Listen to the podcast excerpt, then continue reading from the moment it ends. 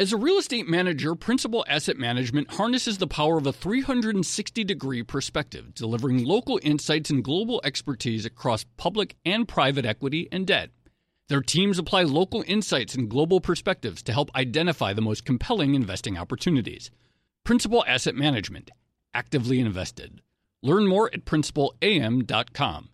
Investing involves risk, including possible loss of principal. Principal Asset Management SM is a trade name of Principal Global Investors LLC. You know success when you see it. Or you think you do. The people in the spotlight. But what about those small business masterminds who succeed at making their money work harder? They do that by having a business bank account with QuickBooks Money, which now earns 5% annual percentage yield. Making your money work as hard as you do? That's how you business differently. Learn more about QuickBooks Money at quickbooks.com slash 5APY. Banking services provided by Green Dot Bank, member FDIC. Only funds and envelopes earn APY. APY can change at any time.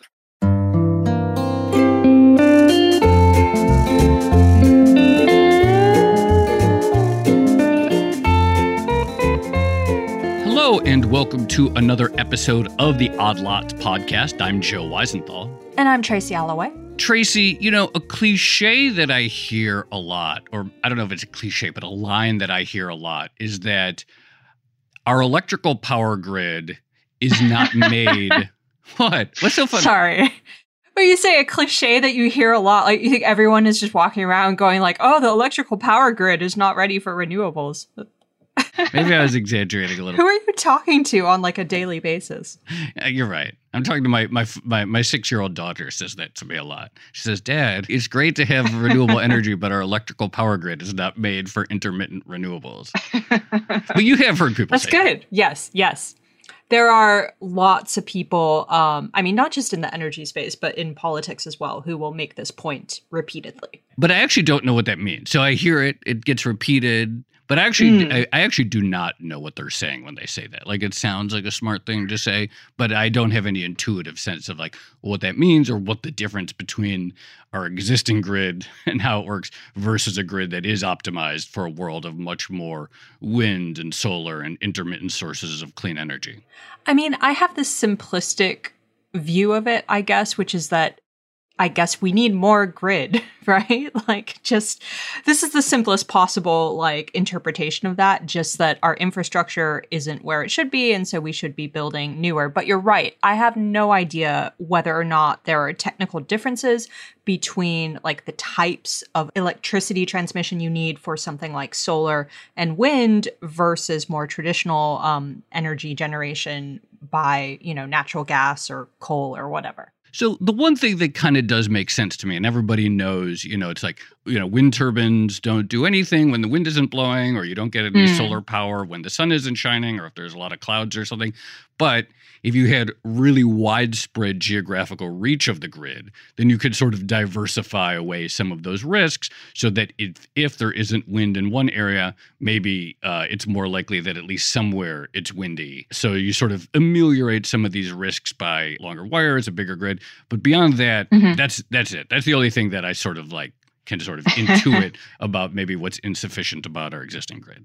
I mean, it also seems like doing something like that would just be a massive undertaking, both in terms of the actual amount of money you would need to build something like that, but also just getting different groups of people, different states to work together, especially in the current environment. That seems like a long shot. The idea that, I don't know, uh, you know, if Texas is generating a lot of energy from solar, that they're going to be willing to send it over to a place like Vermont or New Hampshire. And Texas, of course, has its own energy grid, so that's a really bad example. but it does kind of. It gets to those issues. Yeah, exactly. Yeah. And so I am also aware of this. There was, like, I think there was some plan to bring in more Quebecois uh, hydropower in the Northeast, mm. but there was like a vote in Maine, and I think, and they shot it down. And sometimes you hear about these big land use battles in the West where people want to make you know uh, wires over big ranches, and those can get held up. Anyway, there's a lot. We need to learn more about the grid itself. Yeah, let's do it. Okay, I'm very excited to uh, bring in our current guest. We're going to be speaking to Rob Gramlich. He is the president of Grid Strategies, which consults with all kinds of different players in the energy space. on grid issues. He's been involved in the grid business for about three decades, and he's going to explain what that actually means, what a, what a ideal grid would look like. So, Rob, thank you so much for coming on Odd Lots. Great to be here, Tracy and Joe. I really appreciate it. So we do hear this cliche, and again, maybe it's not that common, but it is a thing that people say. But how would you summarize when people say this is a grid that's not made for intermittence or renewable power? What are people saying in, in reality? Yeah, no, well, you, you you both had it right in your in your intro. Yes. Tracy kind of said we we need more grid. Joe, you said you know somewhere it's windy, uh, and those two, of course, go together. Yeah. Uh, and that's how renewable energy works is that there there actually is pretty steady overall renewable supply, just not at your location. So everybody thinks about renewables as intermittent because they're looking at their spot in the country. But if you look at across the country, there's actually quite a steady supply of renewable energy. But what that means is you have to connect it, and then we get into transmission. So I have a really basic question before we go any further. And actually, I have a feeling I'm going to have a bunch of basic questions during this conversation. But, you know, Joe mentioned your company grid strategies and, and how you talk to different stakeholders when it comes to grids. Who are the stakeholders? Like, who is making the decisions on how grids are designed and built? Sure. Well, it's it's worth stepping back and, and saying that our electric utility business or industry in this country and around the world really grew up around electric utilities and these are the ones that send you your bill. Every every listener here kind of knows uh, who they are in their in their community. And they were kind of vertical silos vertically integrated utilities doing soup to nuts generation transmission distribution in their local area or sort of you know around their city or maybe they would cover half a state or something like that. And there are hundreds of them around the country. Uh, those continue to be the main players in the electricity business when we are talking about these kind of large regional and interstate transmission lines because this is the, the bulk power system. It's a little bit of a separate world from what's happening locally on the distribution grid and in your community. But this bulk power system as you both said in the introduction, requires a, a heck of a lot of coordination and a lot more than it ever used to. So, what we're doing in the hmm. electric industry, and we've actually been doing this for the three decades I've been in it, is working to develop these regional processes and institutions. So, we've gone from hundreds and hundreds of these little vertical silos to more connections between each of them, this sort of horizontal integration through the transmission grid both with physical connections and the institutions that plan that and operate that. We have these um, organizations called regional transmission organizations that sometimes cover 13 states, and they're regulated at the federal level. The Federal Energy Regulatory Commission is kind of the key federal entity that's been trying to put those in place around the country and, and is continuing to, to try to do that. And, and that was all happening in order to create mainly to create competitive markets. So you could buy and sell power from many states and different suppliers. But then as renewable energy came on the scene uh, really starting about two decades ago suddenly the need increased dramatically to, to do that because again the wind is always blowing somewhere and you need to make the power output more steady and move the power back and forth. So that need increased. We're trying to do that. And now, as people are talking about electrification of mm. transportation with electric cars and uh, electrified buildings, just the, the whole demand for electricity goes yeah. way up. So now, now, you know, all of this is on steroids, and we really have to work on this regionalization of the power system. So, first of all, it seems like, you know, even though we have yet to see the big upsurge in EV demand uh, on the grid. We we all sort of expect that that's coming, but even before that, we're seeing strains on the grid right now. Of course, we all know about the blackouts that we've seen in Texas. I know there are concerns about whether the uh, grid strains in New England this winter and even in the Midwest. Can you just sort of maybe quantify or give us your summary of like why is this happening? Why are we seeing the grid under such strain today? And how much worse is it going to get? What is the scale of the problem that needs to be solved as we electrify more parts of industry? Sure, and and and you're right. There are a few lenses through which to look at this power system, and you can forget about for the moment uh, climate change and clean energy. You, you can Sure. f- forget about competitive markets and just think about these severe weather incidents we're getting. Hmm. And uh, for that reason, it turns out what happens, you know, not always, but maybe nine times out of 10, is that there's power sharing from one region to the next that keeps the lights on. And the recent winter storm Uri experience, everybody knows about Texas, and it was a horribly tragic event for a few days in the middle of winter where people lost their lives. And Texas imported all that could, but it it just could not import much power because it's physically disconnected from the eastern and western grids. Whereas all the states to the north of Texas, going up through the Dakotas, had the same weather situation, but they did have strong interregional transmission connections and they did import Hmm. a tremendous amount of power from places like the mid Atlantic region. Uh, and what you tend to find, again, not not always, but almost always, is that the the grid is physically bigger than the weather pattern. So even a big weather pattern like that big polar vortex uh, was big, but the grid is bigger and can be bigger if we build it up. And so you can have this power sharing opportunity to save the day and keep the lights on. So that's another completely separate reason to work on these large regional and interregional connections. So the idea is that even if you're short energy in one particular area because maybe there's a supply disruption or there's a sudden surge in demand, that you can get it from somewhere else where the weather is stable or things are more normal. I have another basic question when it comes to this sort of grid interoperability, but is there a difference in the types of transmission mechanisms that you need for renewables versus more traditional energy sources? Or is it just the case that you build more, you know, electric wires in general? Generally, it's the same technology, and our transmission system is regulated to be open access to all resources. Hmm. And so, you know, you, you can't even if you wanted to. There's no there's no entity that could say block coal power from getting access to the grid or Hmm. gas or you know whatever your preferences are. Uh, the federal regulators have to be technology neutral, and you you generally use the same types of high voltage AC alternating current lines, interconnected networks across large regions that are the same types of lines we used decades ago, and some high voltage DC lines that tend to be more economic. That's direct current. If you're going a really long distance, like it used to be a hydro plant in the middle of the interior west trying to get to a major urban area or a, a mine mouth coal plant going hundreds of miles to a city.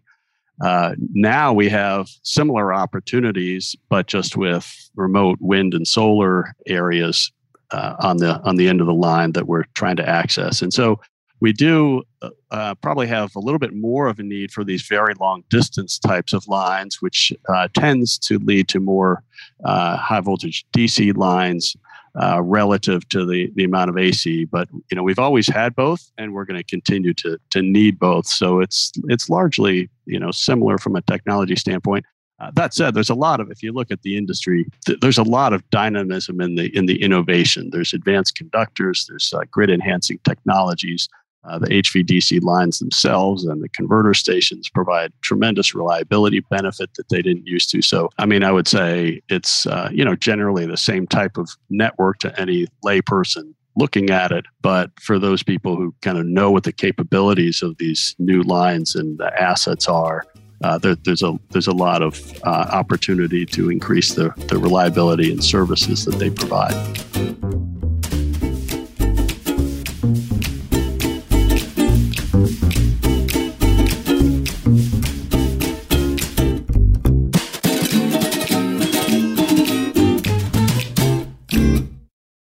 As a leading real estate manager, Principal Asset Management harnesses the power of a 360 degree perspective, delivering local insights and global expertise across public and private equity and debt.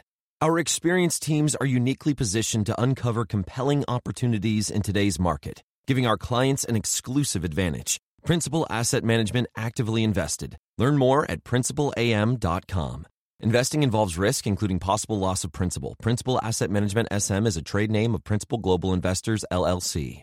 Hi, I'm Ron Kruszewski, Chairman and CEO of Stifel. Financial advisors, if you're not growing your practice, you're losing market share. Stifel is a growing entrepreneurial, advisor centric firm built for successful advisors like you. Imagine having the resources of the largest wirehouses and the support of the boutique shops, but none of the bureaucracy to get in the way of you serving your clients. At Stifel, it's your business, your book, your clients. I always tell the advisors we're recruiting, I want you to come to Stifel and double or triple your business. Most of them laugh and shake their heads, but I'm serious. Don't take it from me, take it from Stifel's number one finish in JD Power's 2023 U.S. Financial Advisor Satisfaction Study. So, there's a reason why 148 financial advisors joined Stifel last year. Come join us and find out why Stifel is the firm where success meets success. Visit www.choosestifel.com Stifel Stifel Nicolaus and Company Incorporated, member SIPC and NYSE. Can you give us, I don't know, like if you can, you know, explain it like I'm five or how simple simple you can make it, but can you sort of explain either the math or the physics of very long distance transmission and how much uh, degradation is there? And like what's realistic? Like can we get you know if uh, can we get electricity from can we get wind power in iowa to los angeles or new york city? Like what happens when it goes that far?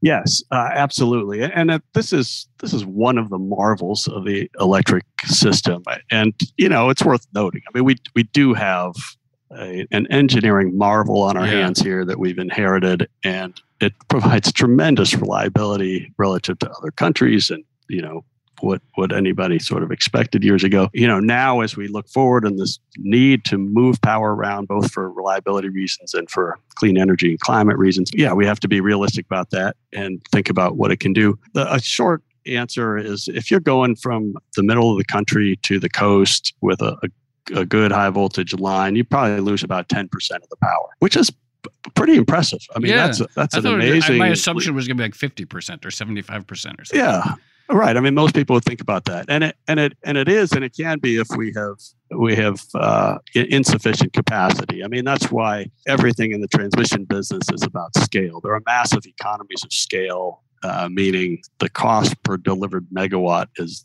lower if you build it at a bigger size. Uh, and you have to build it at that bigger size to get those numbers of uh, efficiency and productivity for your delivery.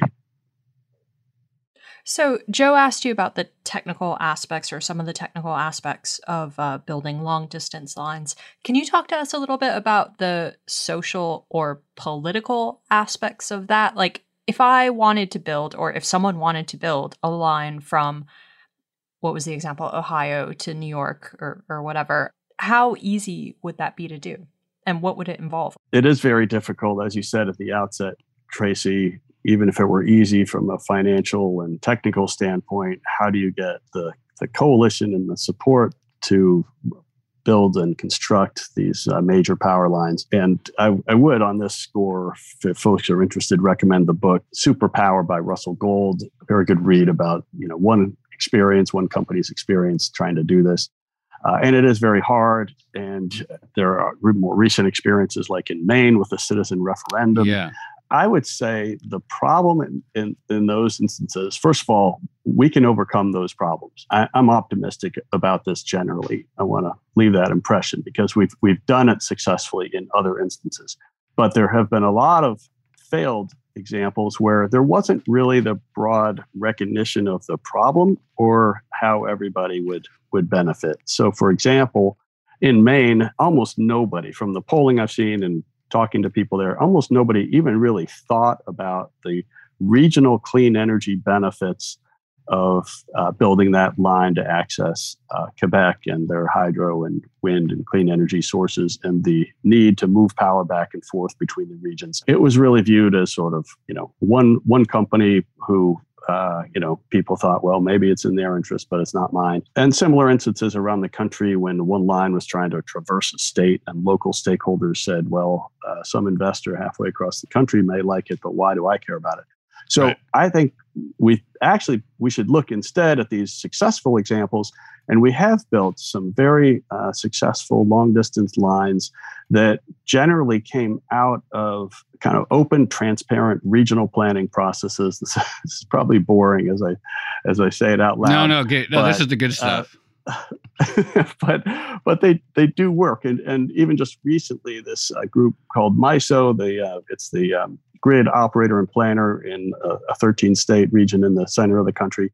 Uh, they just put together another agreement where all the states involved, all the utilities, and they put together a 10 plus billion dollar transmission plan that would connect many, many tens of gigawatts of clean energy uh, and also provide reliability benefits. And I think when everybody's engaged in that process, uh, and then it goes into a local or a state transmission permitting proceeding, right? We have mostly local and state authority over the permitting of these lines. Then that regional consensus can be reflected, and the the uh, technical people from those planning organizations can come in and testify and say, here are the benefits.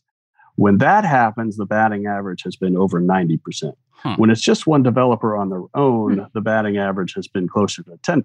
And so I think we need to get more to the regional planning process. There, there can and will and should be some some of these independent developers out there picking off opportunities, and if they can put together all the lease agreements with ranchers and farmers across along the way, and hopefully, uh, I know the administration's trying to open up uh, interstate highways more and you know hmm. railway corridors, some of these existing corridors you know, then that, that could be more of an opportunity for independent developers.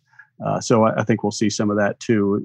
Uh, but uh, there are a couple different ways to do this that I think can be successful. But you know, they have to work around exactly what you're asking about: is these occasional local resistance, largely with people who say, "Well, what's in it for me? Why is this something I should put up with?" You know, I want to ask further about that. Is a actually two questions, but a are there other clear things that could be done at the federal level, either regulatory or by passing laws that might make it easier? And B, we're recording this uh, August 5th. As of right now, the uh, the climate bill or the Inflation Reduction Act hasn't passed, so we don't know for sure if it will. But is there anything in there that affects grid specific development? So I would say honestly, there's not a lot that has passed or is likely to pass real soon that that helps uh, a great deal. I, I, would say, to the credit of the administration and the, some of the various senators, including Senator Manchin and uh, some of the Republicans, there seems to be a much greater will and interest in seeing this type of transmission infrastructure and supporting the clean energy evolution with it and supporting reliability uh, as well but we haven't quite converged on exactly what that policy hmm. uh, should be. There's, there, despite a lot of the headlines, there, there really was barely any actual money in that bipartisan infrastructure law for transmission. You know, I, folks like me had sort of argued, look, we, we spend you know, our interstate highways are, are paid for 90% by taxpayers, uh, by the federal government, shouldn't we have something closer to that for transmission, which are interstate highway in nature, and that everybody benefits across you know dozens of states? And we almost got a tax credit for transmission, uh, didn't make it through. I think uh, they are looking at alternative ways, and there's this uh, uh conceptual agreement between Senator Schumer and Senator Manchin that holds great promise, and hopefully that would that would help a lot. And separately at the on the regulatory level the Federal Energy Regulatory Commission has very uh, strong jurisdiction over this, and they have prioritized this very issue and they're working on it. And thus far, they've been moving forward on a bipartisan basis to, to try to fix uh, some of these problems and, and get the, uh, the transmission uh, agreements uh, together in these regional planning processes. So there, there is some, there's definitely some hope, and you know maybe where there's a will, there's a way. But I'm my honest scorecard of where we are uh, sitting here today is that there, there, hasn't been a lot that's passed that would really transform this like I think uh, needs to happen. What would be the most helpful in terms of um, building out the grid?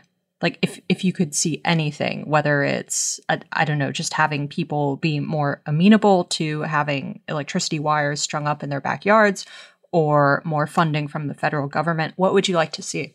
If I had my druthers, I would say let's get these regional and interregional processes set up to plan a robust grid for the expected future power mix, say 20, 30 years out. um, put together plans, use as much as possible existing corridors. Uh, that example I mentioned in the Midwest, 90% of those lines are going to be upgrades over existing rights of way in corridors. So, you know, yes, there will be some new lines, but, um, you know, there won't, doesn't need to be that much, um, you know, actual new, new corridors and rights of way. Um, and then, importantly, those regional agreements involve uh, who pays and, and, how much. And I really think either you know, Congress or this um, Federal Energy Regulatory Commission need to put together a policy where everybody share, everybody who benefits shares in the in the payment. Um, the, the economic problem here is the classic public good, where if everybody benefits, uh, and you know even if in some individual pays uh, a lot into this fund, everybody else benefits just as much as they do, which means they don't have an incentive to do that. So there's a strong disincentive to actually fund this infrastructure. So we need to get some kind of collective agreements together, you know, in partnership with states in the region. But um, what I just described is a, a, a, million conversations with a million entities, and all of that has to has to go well. So it's it's hard work, and it's um, not maybe too doesn't sound too exciting, but it really needs to happen. And if you know Congress and uh, FERC, the federal agency here, uh, can uh, re- you know require that to happen or direct it or encourage it, uh, then then I think we really can get this done and, and get a grid that's able to handle the climate clean energy goals, the new severe weather challenges we're getting, uh, as well as the coming electric electrification. You know, you mentioned the idea of improving the process for longer term planning of the energy grid. And I, I feel like it's it's difficult at the best of times to get people interested in fixing long term problems. But secondly, what seems to complicate this with energy specifically is it seems really difficult to predict what energy needs will be, you know, 20 or 30 years out. And it seems difficult to predict what the mix should be, um, what the weather might be when we're talking about renewables. How much confidence can we have that the grid we're designing today or trying to design today is going to be the right one 20 or 30 years out? Well, I think I think we should have a lot of confidence. Uh, we're we're using this transmission network uh, at or beyond its capacity every decade since this thing was invented. We've relied on it more and more. Electricity is all through our daily lives. It, at home and at work. And we know for a fact that there are these going to be vast tracts of land amenable to very low cost wind and solar development across this country. And almost all countries in the world have that same uh, phenomenon. And so it's not like uh, sometimes you hear, oh, we don't want to build a bridge to nowhere. Well, look, you know, I can guarantee that our great, great, great, great grandkids will come to this spot in, say, Western Oklahoma, and it's going to be really windy, um, you know, and uh, it's you know, and it's going to be really sunny all through the Southwest. So, you know, we we know that for you know far more certainty than we have about anything else we you know we invest in. So, I, I think we can very solidly invest in that. I think there is a question of, you know, how much realistically are we going to get done, uh, there are a lot of people like me who would say we need to build this vast uh, network and make it a whole na- nationwide, in fact, continental macro grid. And I, I believe that. Uh, but I, I also think, you know, I might not want to bet my, you know, kids' college tuition on that happening. That's going to be very hard. Uh, so I know you've had uh, people like you've had Jigar Shah on this yeah. Uh, on this show, and you know he, I think, believes in that and supports that, but also he he does he doesn't want all of his eggs in that basket. And so there are things like small modular nuclear reactors that you could put on the site of a closing coal plant. You know, there's hydrogen. There's a lot of other things that we can and, and should do uh, as well. I, I, I don't want to rely on this, you know, this this opportunity alone. So just you know, as long as we're talking about your sort of dream, if you could if you could just uh, write the policy and uh, get it implemented, what are we talking about from a dollar perspective in terms of what you think it takes uh, to uh, invest and get to this more modern grid? And what do we talk about even in terms of like physical, you know, what do we talk about in terms of miles? What do we talk about in terms of the raw materials that we need for the wires and the labor? Like give us a sense of the scale of the project in the ideal scenario. Sure. Like if Eisenhower came back Yeah. and said, "All right, we Yeah. built that highway yeah, yeah. system. Now it's time. Let's deal with this grid and our energy problem. And we want, you know, domestic homegrown energy that's very affordable and reliable for uh, everybody. Honestly, I think the current president uh, is interested in doing that to the extent he, he could.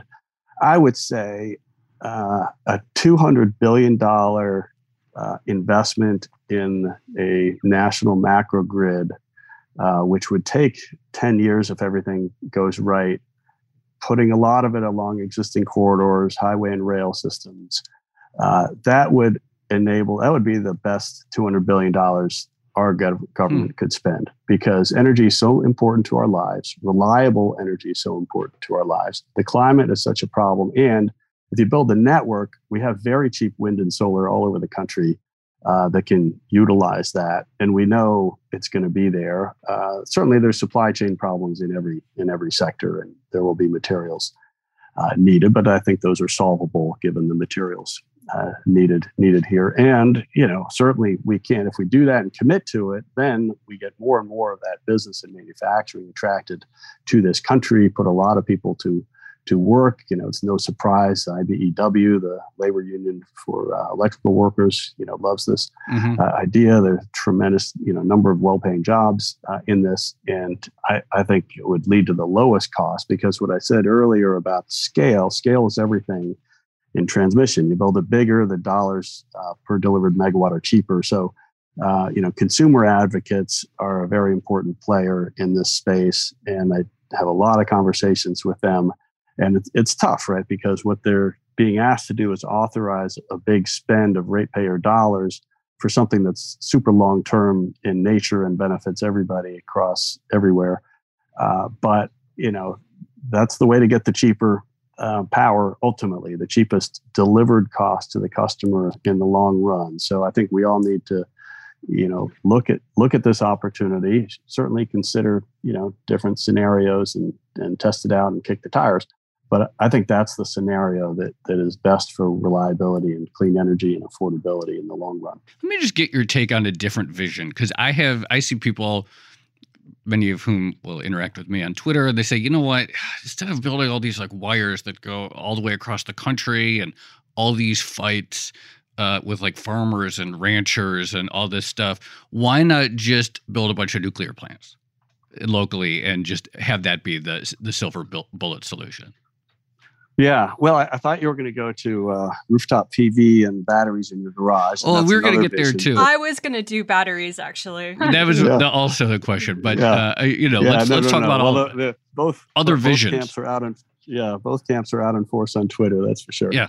Um, look, um, you know, I I think there are opportunities for nuclear, particularly the small modular nuclear, Yeah. especially in that case. You know, putting them at the site of the old coal plants, and it's great for the communities there uh, to keep the jobs going and, in plants. Uh, I I do think it you know it is expensive now, and it is going to take quite a while to like get to commercialization and and, and uh, wide deployment. In contrast to you know we're doing uh, wide deployment of wind and solar all over the country, all over the world.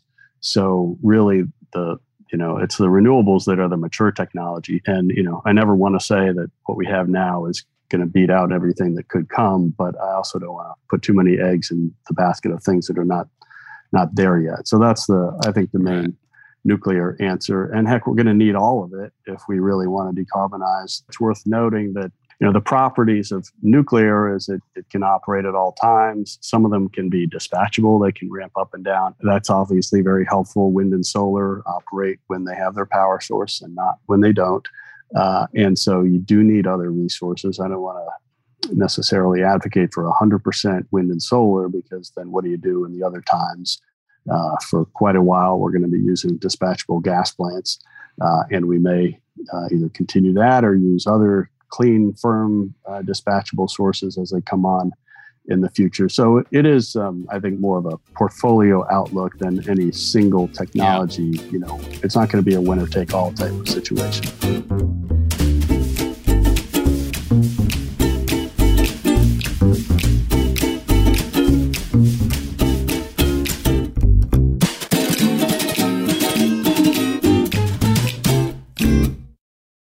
As a leading real estate manager, Principal Asset Management harnesses the power of a 360 degree perspective, delivering local insights and global expertise across public and private equity and debt.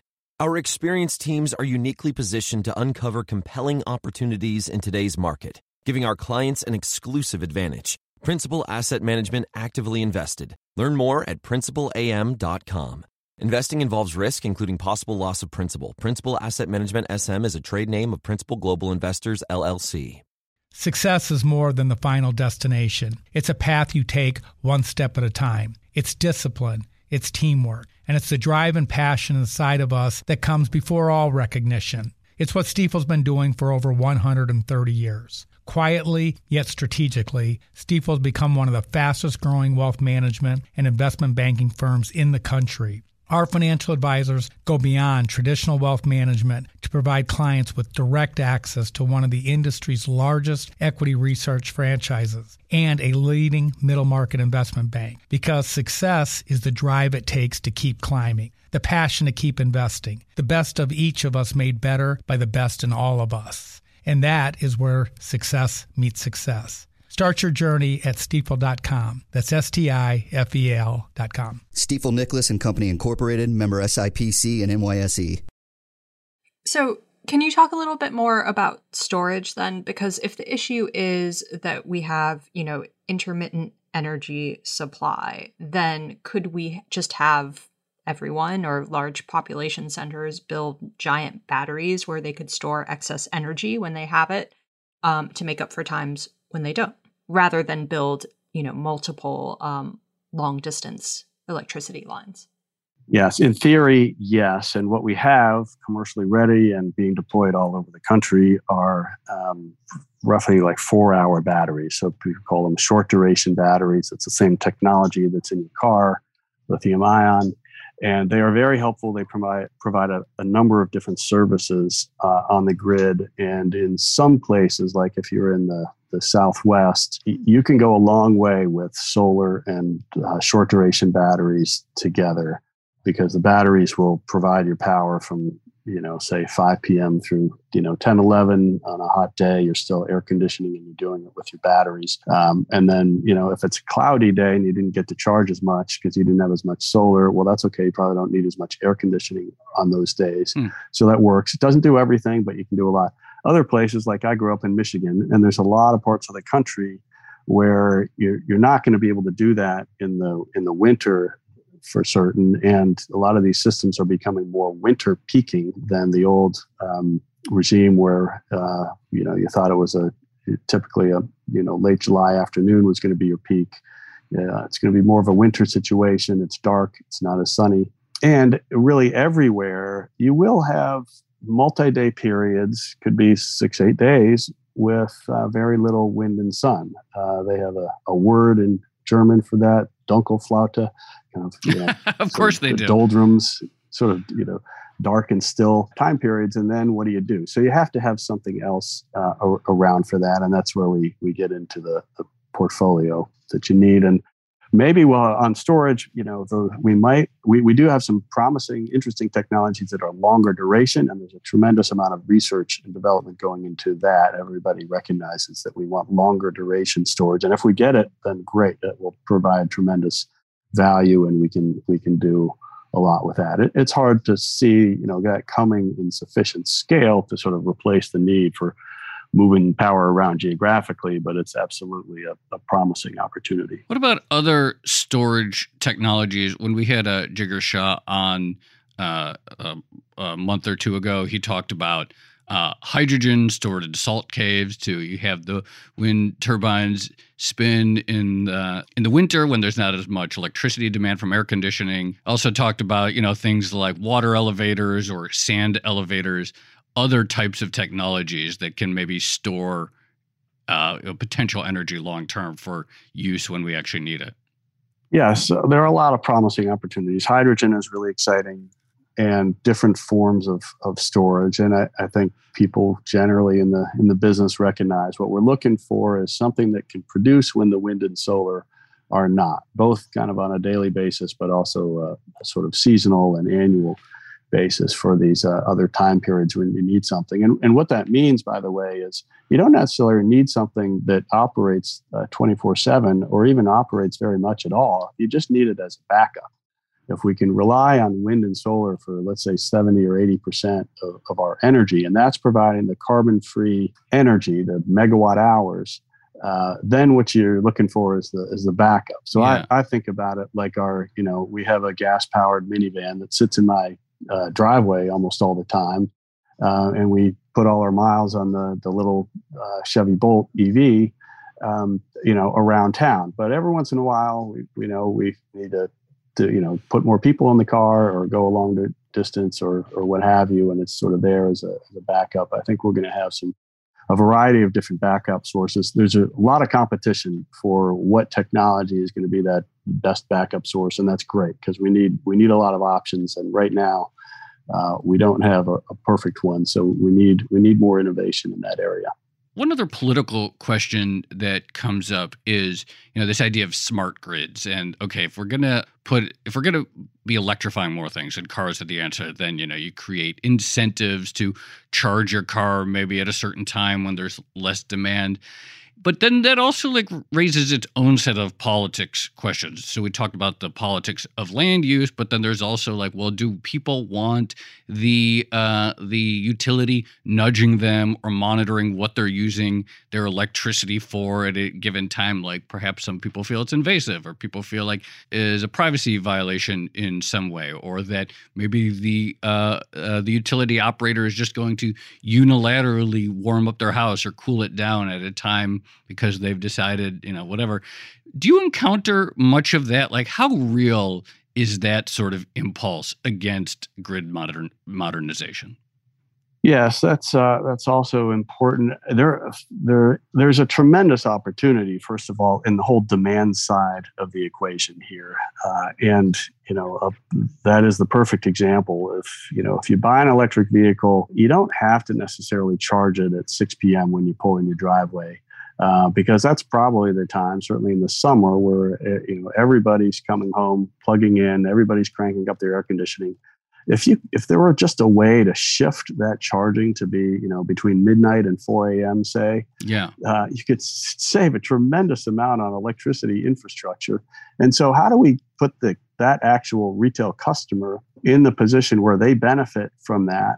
You know, and they trust that it's for their benefit because, yeah. as you say, people don't people don't trust many institutions at all mm-hmm. anymore, uh, let alone you know big electric utilities. And there was a lot of pushback to the smart meters when people thought they were you know they were being monitored and all these sorts of privacy concerns. But on the other hand, you know people who buy you know Teslas, for example, where or there's you know different states allow a different rate plan where you you know you come home you just push a button and say do you, you know do you want discount power or do you want to play, pay for premium power. Push a button, boom, discount power. That's all they know. They hop out of their car, they've pushed discount power, and then they go in their home and about their business. And you know, behind the scenes, what's happening is that battery knows to start charging itself at midnight rather than at 7 p.m. Hmm.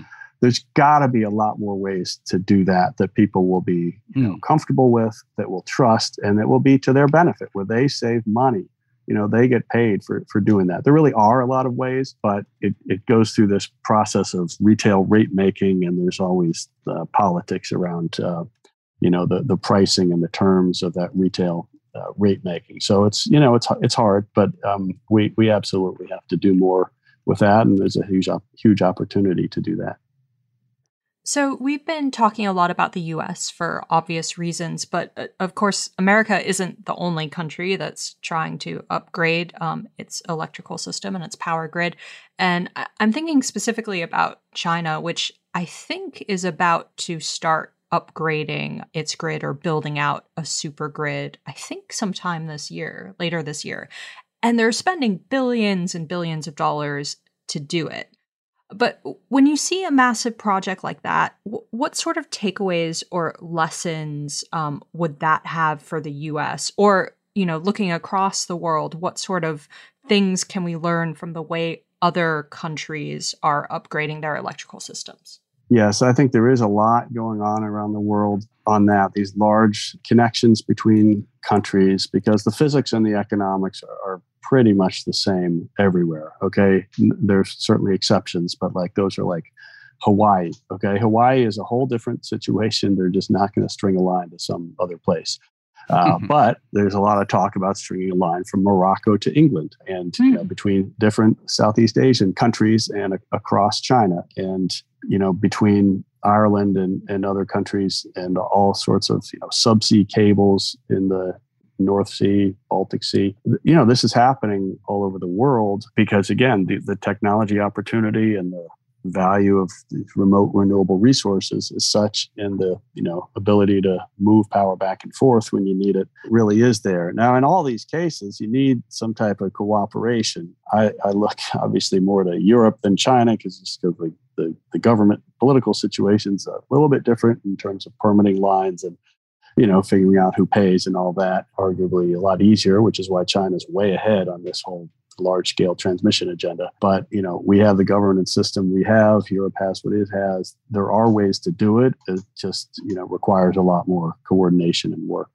So, one simple question that I don't think we've asked yet is okay, the biggest or a big source of electricity demand coming forward or new electricity demand is going to be in cars and electric vehicles.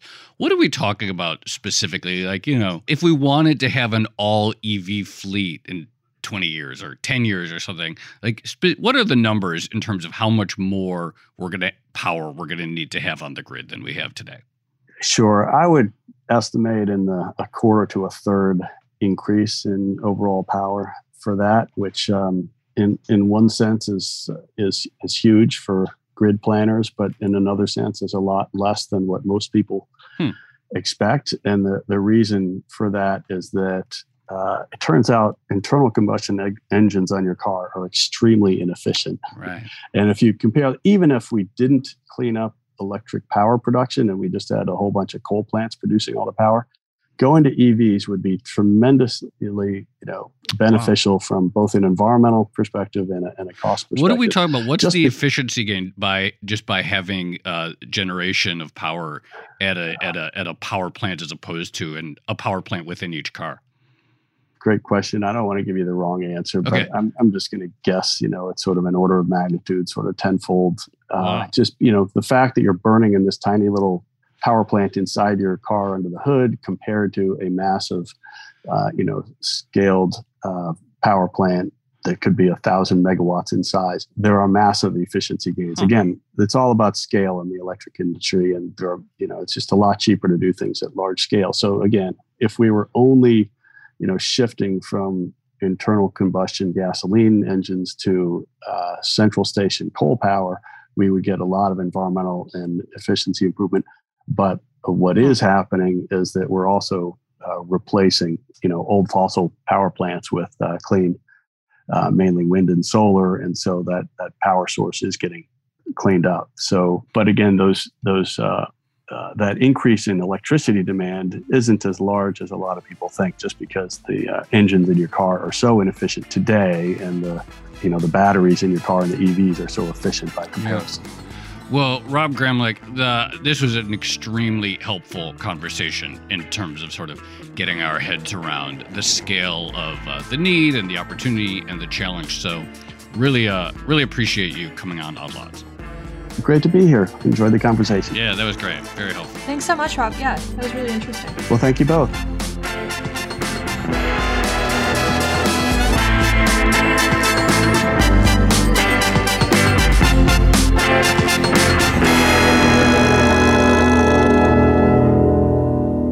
Tracy, I thought that was a very helpful conversation. That last point at the end was actually particularly interesting that even if you don't decarbonize the grid at all and it makes sense but you know people don't talk about it that much uh, ICEs are not particularly internal combustion engines are not particularly efficient at turning fossil fuels into motion in your car. And so the idea of like big gains just by having the power done centrally is kind of interesting.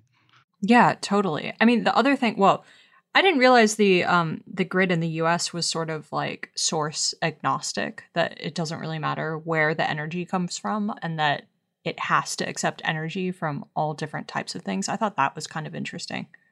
You should set up a little coal plant.